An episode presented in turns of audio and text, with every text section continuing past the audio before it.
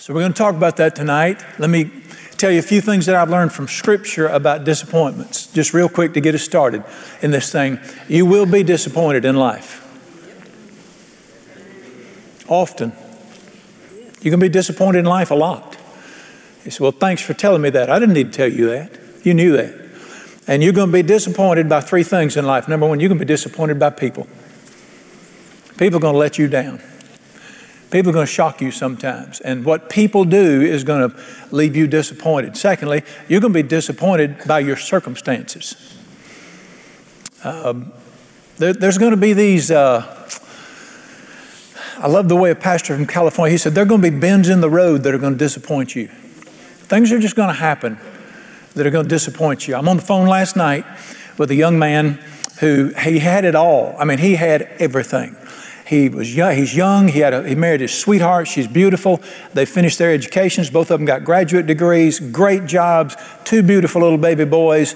I mean, they were set to live their lives, and one phone call that had the word cancer in it changed everything.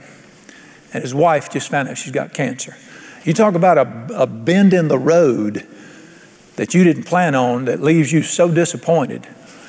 And circumstances of life, just physical, financial, things are going to happen that'll just leave you disappointed. Number three, you're going to disappoint yourself. You're going to be disappointed in yourself. I don't know, I don't know anybody that hadn't just stun themselves. So you're going to be disappointed in yourself. You're going to be disappointed in life. Now, one of the worst words you can ever use is the word why. For this reason, you're not going to get an answer. Why is the wrong word. But let me do just from Scripture, do about one minute of why we have disappointments in life. Here it is. We live in a fallen world. You live in a fallen world by humanity's choice. It's a broken world. And there's three things that go on in this fallen world. There is a God, little g, who is evil, and he's active in this earth. And you will be, we got to, we don't recognize him in this land. We scoff at that notion. He's calling the shots in a lot of places. But as long as that, and let me just give you one verse on this. This is from the book of Revelation, and this is a revelation. Woe and difficulty to those who live on the earth, because Satan has been thrown down to you, and he is angry, knowing that he only has a short time left. And he's active in the earth. So much of the stuff that goes on in our land, the division, the hatred, we love to point at other people. They're just the vessels. The evil one is the actual author in the earth. So he's in the earth. Number two, there's messed up people on this planet. Y'all, you didn't know that? There are messed up people in this planet. And they'll, they'll make your life a disappointment. And then thirdly, well-meaning people are going to make mistakes. Well-meaning people are going to do things, and you're going to be disappointed by what comes out of it. And as long as you got those three factors in a fallen earth, you're going to be dealing with disappointment. It's just going to happen in life. And uh, that, that's, you know, there's your whole theology on the why. Number three, now listen to this from Scripture. And this is the, the lesson tonight. You will learn to master disappointment, or it will master you. You will learn to harness and handle disappointment, or it'll handle you. I know, I know people who have been through awful things, but it did not own them when it was said and done. I know other folks who've been through some things not near as bad as that, and it ruined their lives. You will master your disappointments, or they will master you in the long, in the end. And, and if your disappointments master you, you're going to be a person that grows old and bitter and resentful, and you're going to live in a hopeless state. I, w- I was stunned. I saw a plaque not long ago, and it said, don't ever expect anything good. That way you'll never be disappointed. That's true. That's dumb. That's a fatalistic view of life. And how many people do I know that have gotten there? Or they've just sort of, well, I'm not going to expect much. I don't want to ever be hurt. Listen to me. Listen to me. Great things happening and great disappointments go hand in hand. And you're not going to have one without the other. And you can lock yourself in the house and hope nothing bad happens, and nothing will happen. They go together. They're going to go together. You got to learn to master it. And, you, and let me tell you something. If disappointments own you, you're going to end up wasting your life. You're going to miss what you're created for. Number four, there was the believer's goal, a person who follows Jesus, really follows Jesus. Their goal is not to survive in disappointments. Their goal is to shine in disappointment. Their goal is to thrive because I have something other people don't have. And my disappointments, I don't care if somebody else did it to me, I did it to myself. Things happen. I've got something called the God factor. And you factor God in disappointments. We should not just survive and get through them. We should thrive through our disappointments. And that's what this, this passage is about tonight. It's about thriving through disappointments. Now, let's look in the Word, and, and again, this is, this is, remember the Bible is God speaking to you and teaching you things. And He's going to teach you some great things about, tell me how to handle my disappointments. And again, this is my blood brother Paul. Uh, he's in prison. He's writing this from prison. His life has not been easy. Personally, I know no person that has suffered like he has to be here. And tonight, he's we're looking in the Scriptures. He's dealing with the disappointment of being betrayed by the people dearest to him. Anybody ever been betrayed? Well, he's dealing with the disappointment of being betrayed, and I, I, you can see how he handles it in this little text. And remember, this is not just his biography. This is God showing you, when things happen to you, do this, and see how good it comes out. This is one of the most amazing passages. In his letter, he writes in Philippians chapter one, beginning in verse twelve. Philippians one twelve, I want you to know, brethren, Philippians one twelve, let's read these words carefully. I want you to know, brethren, that the things which happened to me, just pause right there. Look at those words. The things that happened to me. How many of you ever had anything happen to you? And the things that happened to him were not good. He's been arrested for preaching the gospel, and he's going to tell you something worse than that that he's fixing to say has happened to me. But he's talking about, I want you to know that the things that have happened to me, let's feed the, read, have actually turned out. Look at the words, turned out. So what you got is, this is what happened to me. Here's how it turned out. Have actually turned out for the furtherance of the gospel. You can say it this way. The terrible things that happened to me have actually turned out for the good. So yes, he was disappointed, but it came out for good. The things that happened to me have turned out for the furtherance of the gospel. Verse thirteen, so that it has become evident to the whole palace guard. Now he is in, he's in the Mamertine prison in Rome, and he's in the he's in the palace, he's in the prison, and they're guarding him, even the palace guard, and to all the rest that my chains are in Christ. He said, I'm I'm in chain, I'm in prison. And most of the brethren in the Lord, having become confident by my chains, are much more bold to speak the word without fear. He said, look, they, he said, they, they arrested me. They put me in prison for preaching the gospel. Satan ultimately was behind this. I'll lock him up so he won't preach anymore. And his chains have caused, and his suffering have actually exploded the gospel. You sit and say amen in this comfortable room. You do it. You go do it. You say, fine, lock me up in prison, chain me to the wall in this place so that other folk can be helped.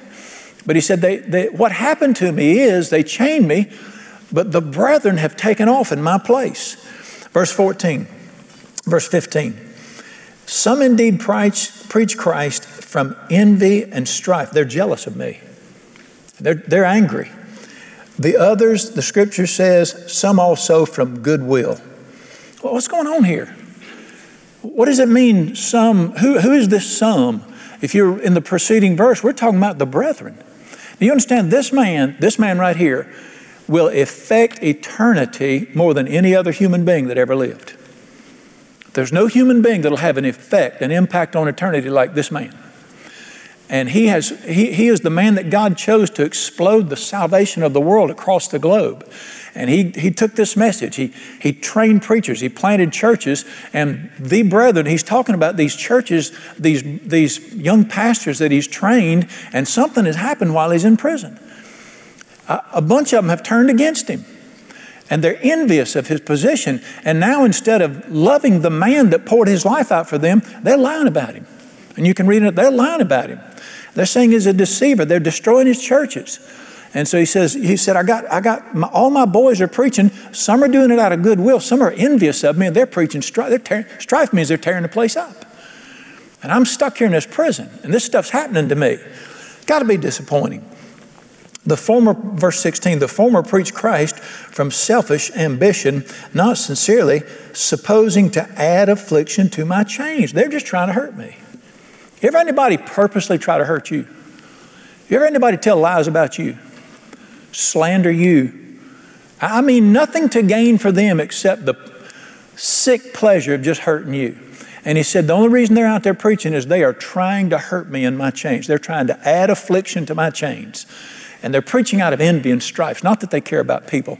He said, though I've got some out of love. Verse seventeen, the latter out of love, knowing that I am appointed for the defense of the gospel. Maybe my two favorite words in the Bible, what then?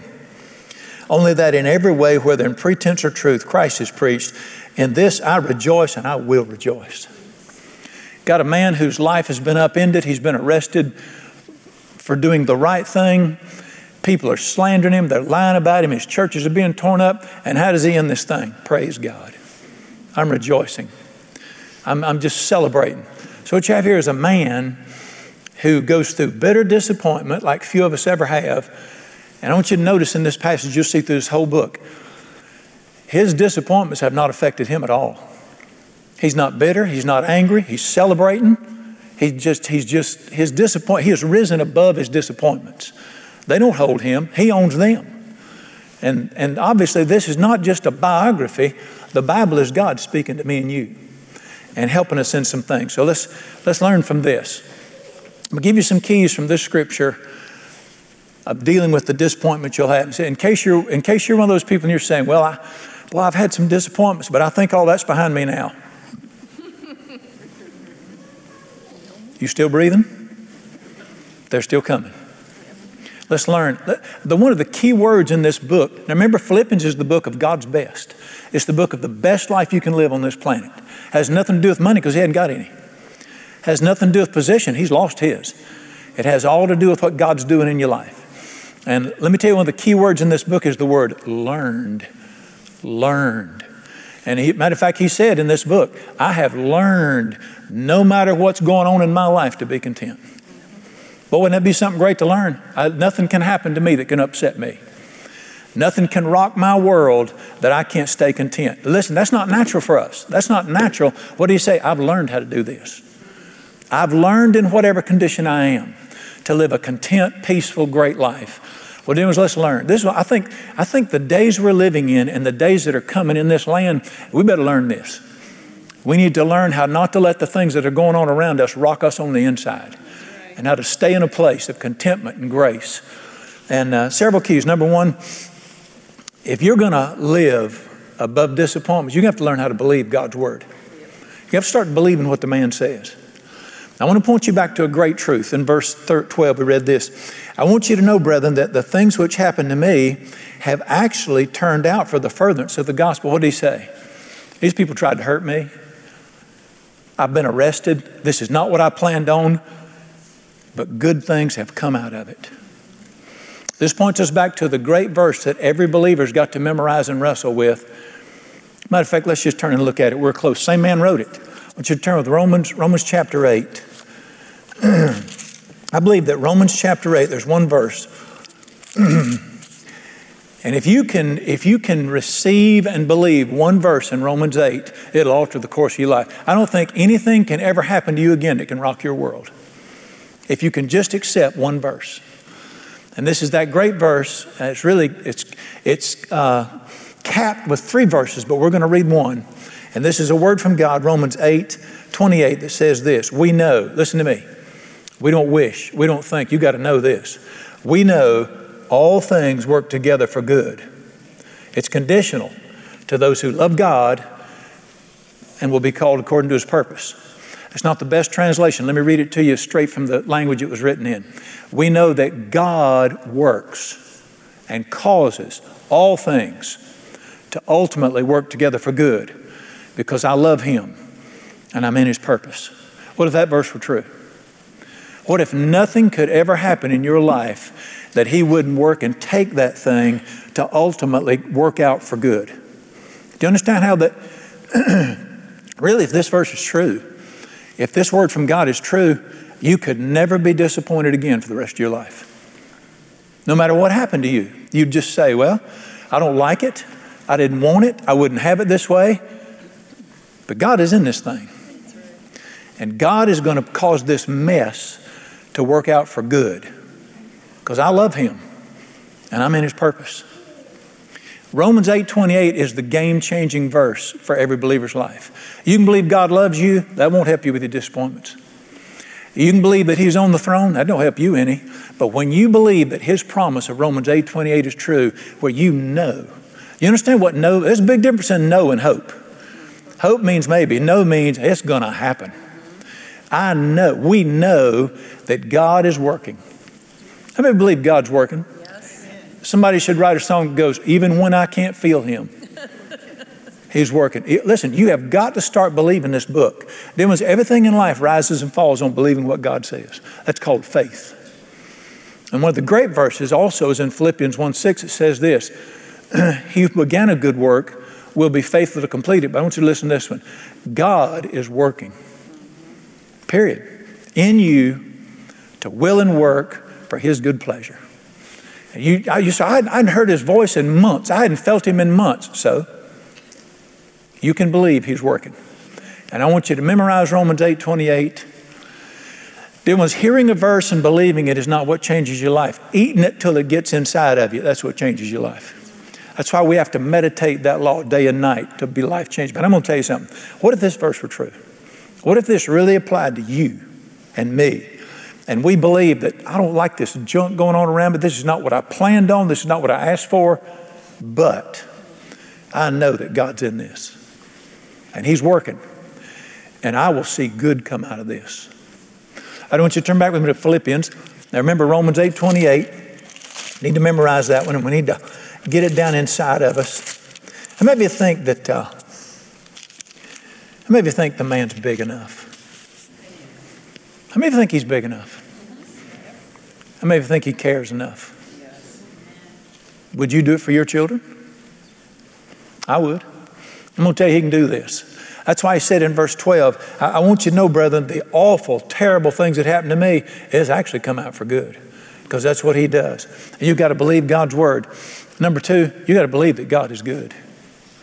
I'm, I am stunned. I just thought, I, somebody was talking about that, and I said, I have got to start preaching this more often. These are Christians. These are the people of God who don't think that he's good. Let me make an announcement. God don't give people disease. God doesn't bankrupt people. God doesn't kill people's children. Why do we say these crazy things like, well, we don't know what he's doing? I do. Buy you a Bible. He is good. Oh, give thanks unto the Lord. He is good. We, we got to lay hold of Jeremiah twenty-nine eleven, when God Almighty, listen, let him speak for himself. Quit listening to the crazy theologians. Listen to the Bible. I know the plans I have for you, plans for good, not for evil. He don't do evil. To give you a future and a hope. And, and we've got to believe, well, maybe the Lord will teach me something through this. Buy you a Bible, let him teach you through the Bible. Why do we let this junk get on us that all these terrible things are happening, and we just want to receive it and say, well, maybe God's doing this? He is good, and he does good. All right, you got to believe that God is good. How many of you know the difference between good and bad? Okay, this, this ain't hard. God is good. Number three, all right, listen to me. You've got to believe that God can see things you can't see, especially down the road. I don't even know what the weather's going to be tomorrow. There is, you've got to believe that he who wrote the book of Revelation knows the end of your life. And, and when things happen that disappoint you, you've got to believe that he's in it. And he can see the bad things coming down the road. And sometimes we get so disappointed. I, I remember I wanted to pastor a church one time, and it would have been a They, they called me, they came and talked to me. It had just been the ideal situation. It had been great. And, and, and everything was going great in the last minute, and they called and said, we've changed our mind. I was so bitterly disappointed. I remember being so disappointed. And I didn't, I didn't fuss at him. I don't fuss at him. I, I know he's good. But I was so disappointed. And I thought, you know what I said? I said, crap.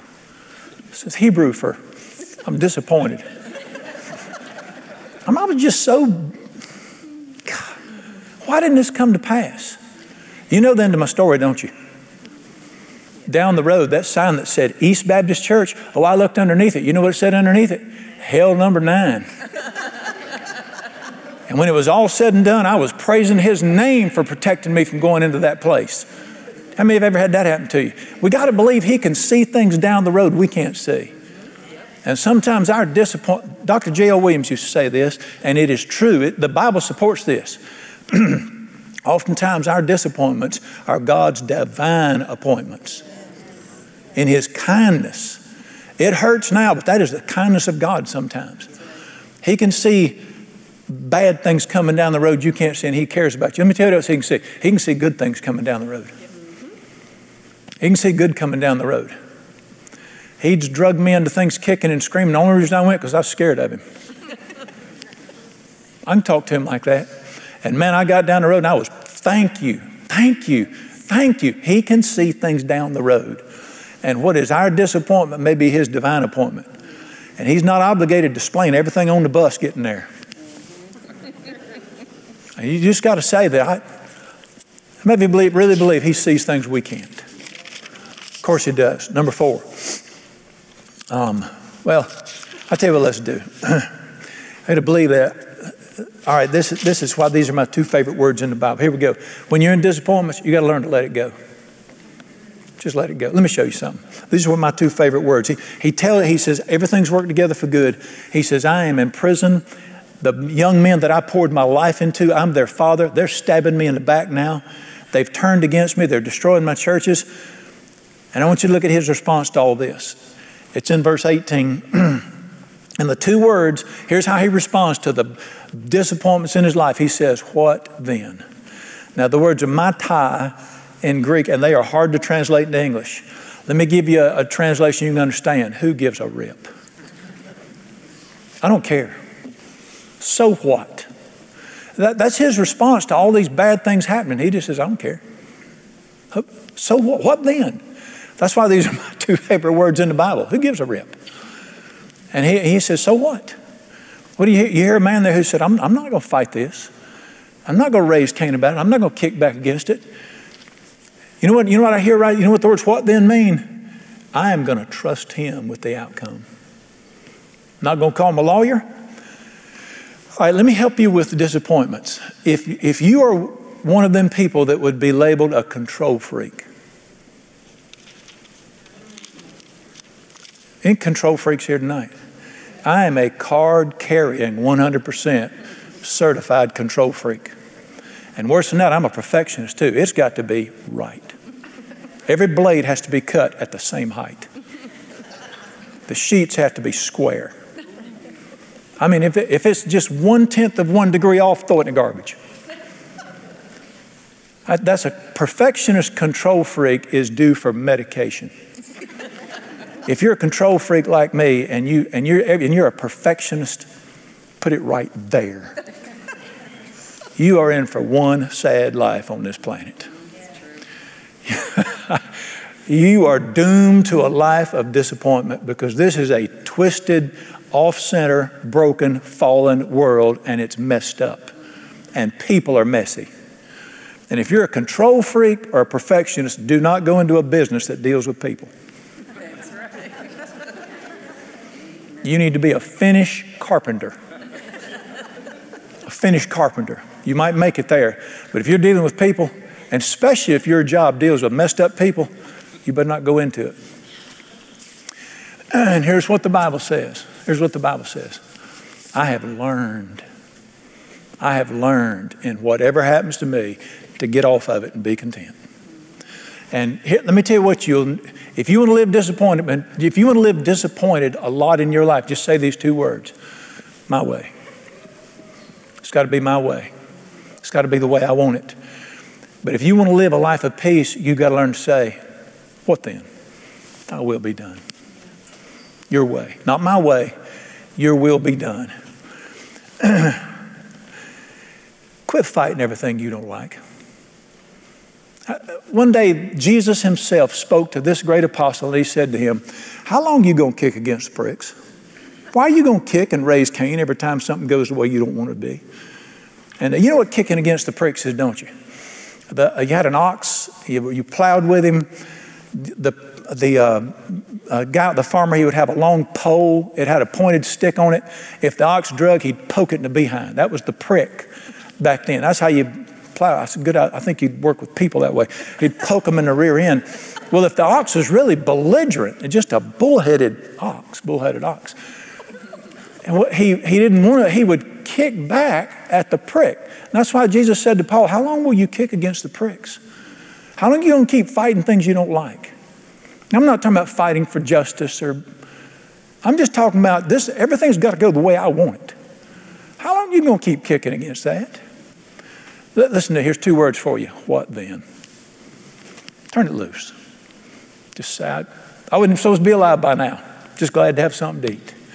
That's a listen. You got to learn that. I have learned in whatever state I'm in to be content. If everybody in my church, personally, if everybody in my church doesn't behave perfect, I'm getting to where it doesn't bother me. It's bad.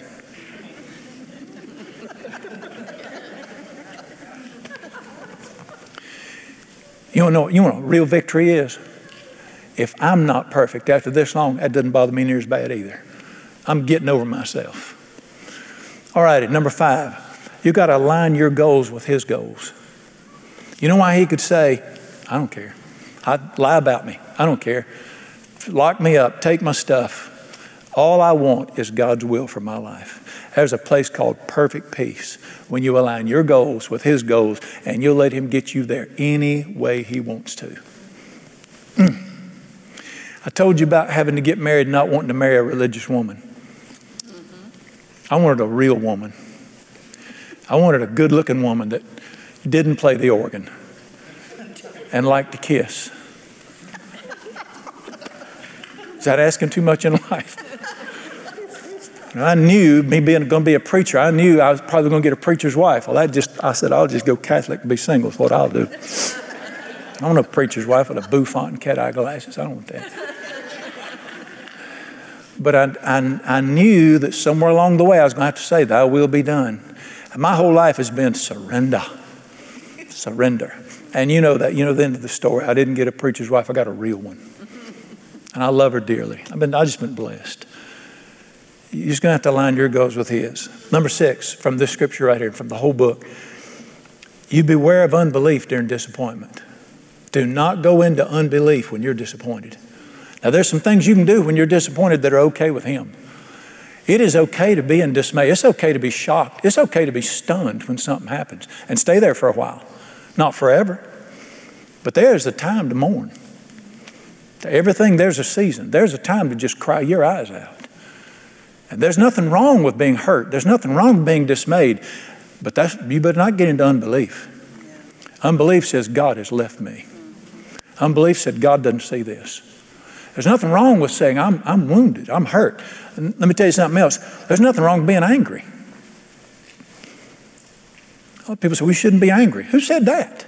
That the Bible doesn't say that. Listen to Ephesians four twenty-seven. Be angry, but do not sin. And do not let the sun go down on your anger. What does that tell you? It's okay to be angry.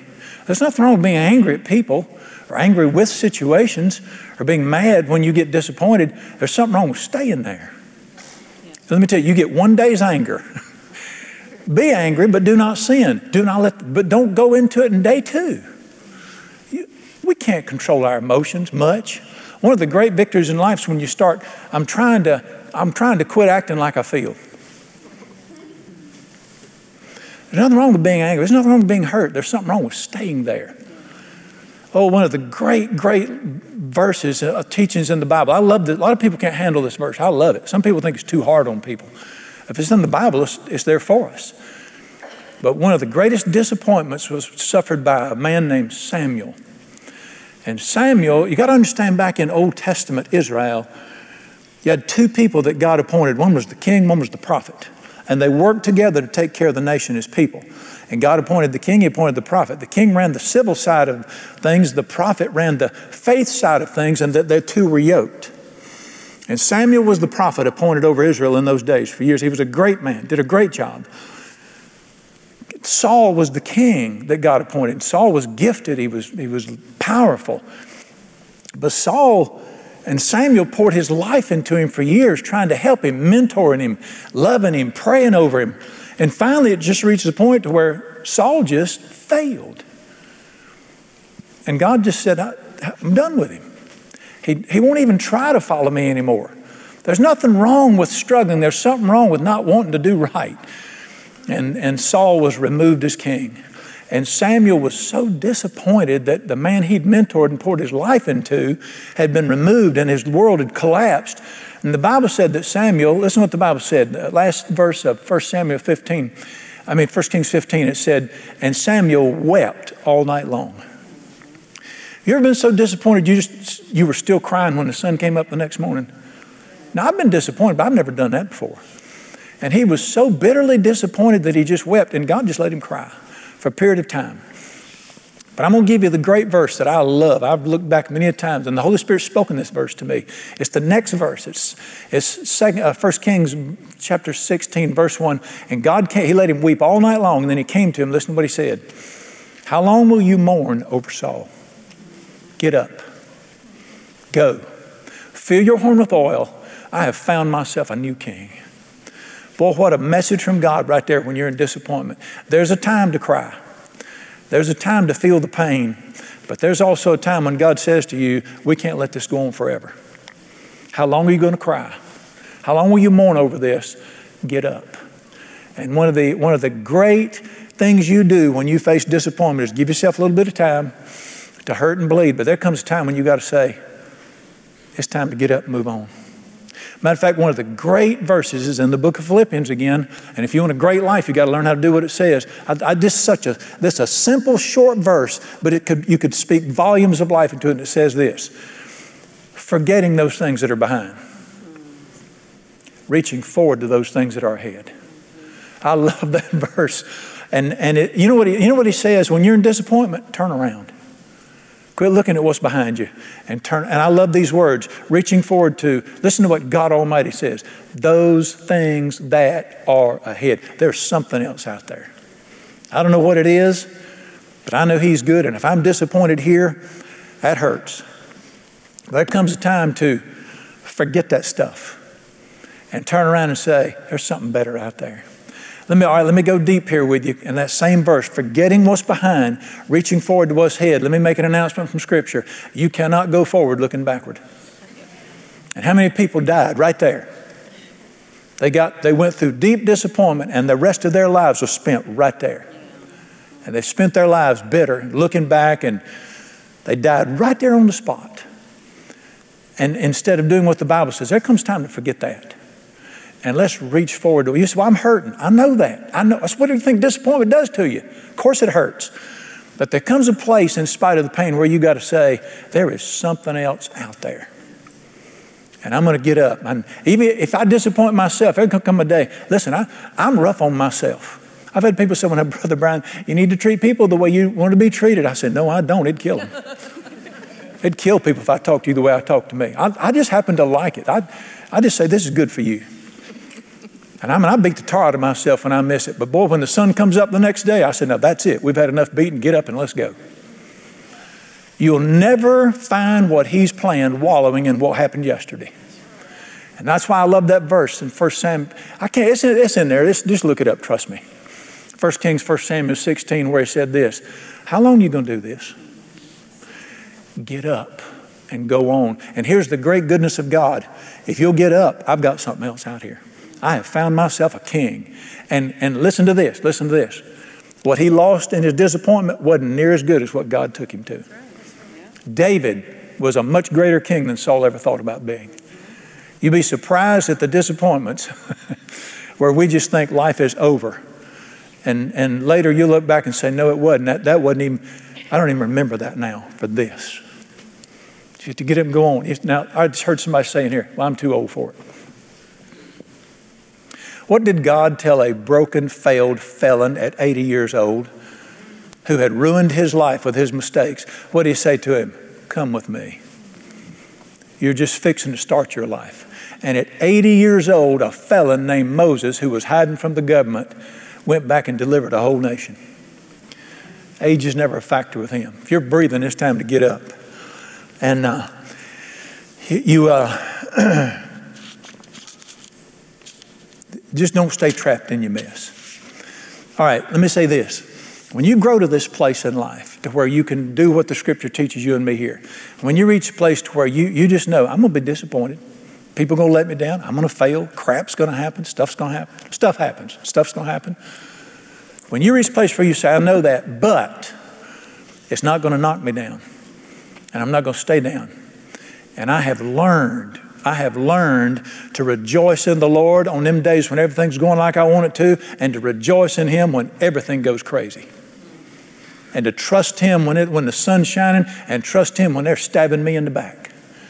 I have learned to praise God no matter what, not because of the stuff. The Bible didn't say rejoice in the crap always. Probably gonna get in trouble for using that word tonight. The Bible didn't say rejoice in the disappointments. It says rejoice in the Lord. Always. And no matter what goes on in my life, I have learned you can lift up your eyes. And when you reach a place where you, and listen, this is a learned thing. You got to practice this. This is not natural. It's natural for us to want to crawl in our hole and pull in the door and close the door and pull ourselves in behind us and just stay there and bleed. That's natural. You got to learn how to say, there is a God in heaven. He knows my name and He's working and He will get me to something good here. And once you get to that place in life where disappointments don't rock, where you just say, so what? I don't care. I'm hurting. Let's go. When you get to that place, you're going to have a life of peace. You, instead of waiting on things to be peaceful, you have peace on the inside. This man's world, world was a mess on the outside. He's at perfect peace on the inside. Number two, you're going to be confident. You're going to live a life of confidence. You're not going to tiptoe around hoping things go well. You're going to know God is driving my boat. I don't care if the waters get rough. I don't care if, if, though none go with me, still I will follow. A place of confidence. And then third, you will always have hope. You can't lose hope when you learn how to live like this. I mean, you can just, you can go through everything around, you can collapse and you just go, praise God, something good's coming. Because you know that if you really believe that God is working to cause all things there. Now listen, let me give you one of the great verses in this. Psalms thirty verse five says, Psalm thirty verse five says this, weeping. Remember, there's a time to weep. People say, you should always be upbeat. You should never weep. Then why does the Bible say there is a season to weep? Why does the Bible say in First Corinthians twelve for believers, weep with people who weep? There's a time for that. There's a time to say, God, man, this is terrible. There's a time to say that. But Psalm thirty verse five says this, weeping may last for a night, but joy is coming in the morning. There's nothing wrong with weeping for a night. There's something wrong with weeping day after day after day for the rest of your life. And how many people are did, how many people wept for a night and have not found joy in the morning? That's the God factor in everything. We, I just want you to get to the place to where you just take the club out of your enemy's hand and say, it don't matter. If God be for me, who can be against me? Here we go. I'll eat the disappointments and then I'll get up the next day and brush my britches off and say, moving on to those things that are ahead. Let me give you one more verse that I love. Let me just quote it to you. It is the, uh, it's the only place in the Bible the word disappoint's found. And that's in Romans chapter five, verse five, where the Bible says this, hope does not disappoint. How, how can you reach a place where you, you just don't get disappointed? You're going to have disappointing things happen. They're going to sting you. But Romans five five says this, hope does not disappoint because the love of God is poured out in our hearts by the Holy Spirit. My children, now my kids got it, once the kids get eighteen, I don't know if you knew this or not, I probably shouldn't tell some of you this, but state law in North Carolina, once your child turns eighteen, you don't owe them a dime. As I said, I probably shouldn't tell some of you that. But after eighteen, you don't have to pay anything for you. Up till eighteen, you have to feed them, house them, educate them. You're responsible for them financially. But after eighteen, on the day they turn eighteen, they're theirs. It's on them. You don't owe them a dime. And so the day my children turned eighteen, I didn't say to them, that's it. Don't ever come back here again. On the day they turned eighteen, it's not a law with me. The day they turned eighteen, I told them, said, I never owe you another dime. But I'm your daddy. And I'll always love you. And as long as I got a home, you'll have a home. As long as I got something to eat, you'll have something to eat. And my children have never doubted the sacrifice I'd make for them. That's not a law, that's love. That's why hope never disappoints, because the love of God has been put into our hearts by the Holy Spirit. I don't. I know that legally I belong in hell. I don't live under the law. I live under the love of God. I, I look forward to the, what's out there, not because I've earned it, but because He is good. And that's why it says hope will hope will never disappoint you, because of the love of God. And I'm going to tell you something. I, I've seen a record. I like that song they sang about turning graves into good stuff and, and bones. And I just, I've seen his record. He just picks people up out of a mess. If they'll just look up and say, I trust you. I'm looking up. He'll grab them up and just go, there it is. This is the greatest place in the world to live. Isn't that a great place of turnaround? All righty. I just give you that tonight, just in case you ever have anything disappointing happen in your life. The, the great tragedy of a nation that has given God Almighty the finger is disappointment. Because I don't care what you think about how smart we are, we are not smart enough to build great lives apart from the one who created life. And we're paying the price for it right now. And I believe our nation's going to suffer. I think we're going to suffer. But I'm going to tell you something. I don't live under the same rules as a nation who's put their fist in God's face, because I have bowed my knee before Him. And I'm going to have the God factor in everything that goes on in life. Therefore, bless God. I know. I know. I don't think. I just, I'm going to sleep because I know that He is going to cause everything in my life to work together for good. And when the storms come and the disappointments come and idiotic things happen, I'm just going to go, crap. But when that sun rises the next morning, I'm going to rise up and I'm going to say, watch the goodness of God. It might last for a night. I know it will. I don't care. Joy is coming in the morning. Unless you can kill God. Isn't that a stupid something or other? Unless you can kill God, you can't steal hope from me. And that ain't going to happen. I'm going to pray over you, and then we're going to do a little something else. Lord Jesus, I praise you and thank you. Our, our land right now is caught in the crux of dimming hope, pain, setbacks. We've got our group setbacks, and then individuals are get they've got their own personal pain. I praise you that you are a Father. You you never you never promised me I would not see disappointment. But you did promise me that you would rule in my life, and that you would cause all things, the disappointing things, the things I don't understand, the painful things, your hand would come on them and you would cause them to work together for good. And long as you're still alive and your promise is still in effect, so what? What then? About stuff that happens, I will rejoice and I will continue to rejoice. I pray for every person in this room. More than we need a perfect life, we need a perfect God watching over us. More than we need for everything to go our way like a bunch of control freaks, we need to know that God's hand is on this deal. And more than we need control, we need trust in you. And I, I know you from your word and from personal experience. You set this stuff up sometimes to cause us so that you're the only place we can turn, so you can show us how good we are. I trust you for that. I pray for every person in this room. That's, everybody in this room is in one of three places. They're either coming out of their last disappointment right in the middle of one, or headed for the next one. Praise be to God, who is the same no matter what's going on.